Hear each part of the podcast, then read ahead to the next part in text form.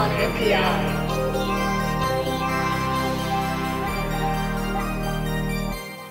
This week's Eye on NPI is from Challenge Electronics. Yes. Lady Ada, what is Eye on NPI this week? I'm always excited to have a new company to feature on uh, Eye on NPI. Not that I don't love the Maxims and the Analogs and the TIs, but I also like to support and promo the smaller companies.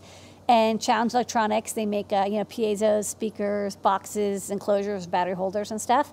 And they're in upstate New York. Oh, So yeah? they're- well, they're in New York at least. Um, so this week's Eye on NPI is their series of waterproof battery holders, and check it out. It even says on it, waterproof battery holders. These are IP65 battery holders in a couple different configurations. Um, so we stock battery holders like this in the Adafruit shop. Um, you know, a lot of electronics these days are sealed, you know, rectangles with a built-in um, uh, li-poly battery and charger, and um, that does make them, you know, usually less expensive, harder to mess up, but it also means it's really hard to change out the batteries. You know, if you if you're if you have an old phone and you have to change out the battery, you usually have to go to like a specialty place, or you like put it in the microwave or like the heating thing in the microwave and remove it. But you know, if your product or project uses AA or AAA batteries, it's going to be a lot more field or user replaceable, which could be important. Um, also, the leakage on an alkaline battery can be a lot lower than um, a li-poly battery. So there, there are definitely times, and like lithium batteries work very well in cold temperatures. So there's, there's definitely times when um, alkaline batteries, or sorry, AA, AAA batteries are the way to go. Um, the only problem with these open battery cases is they're inexpensive, but it's easy for dust and moisture to get in.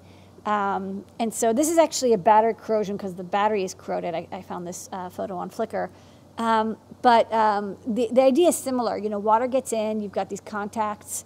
Um, they're metal, there's metal on metal contacts. They, they get oxidized, um, they get damp, they get dirty, and then the batteries make um, bad connectivity. So not good. Also, usually the contacts are another way to get um, you know water into your electronics. So, you know, what if we had a battery case that was more waterproof? So this is the CAB series.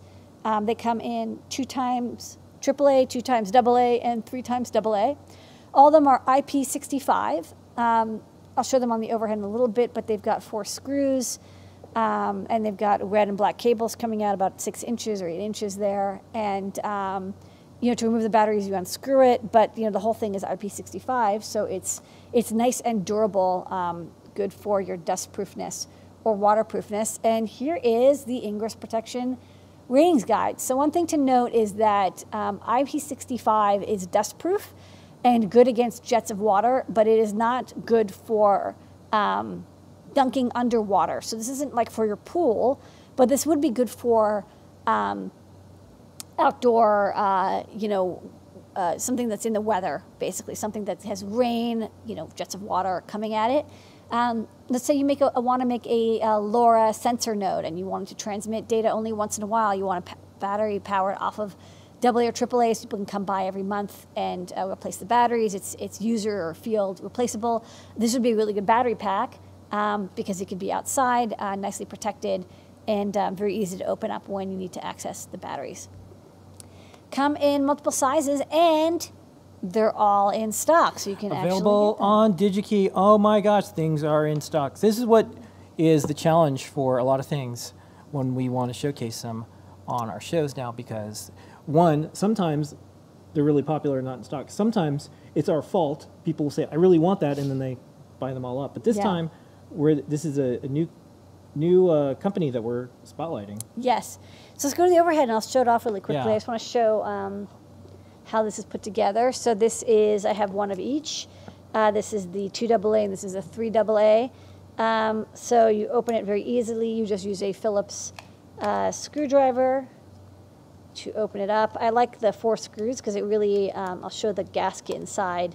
Um, this makes really good contact. And they're nice stainless steel machine screws as well.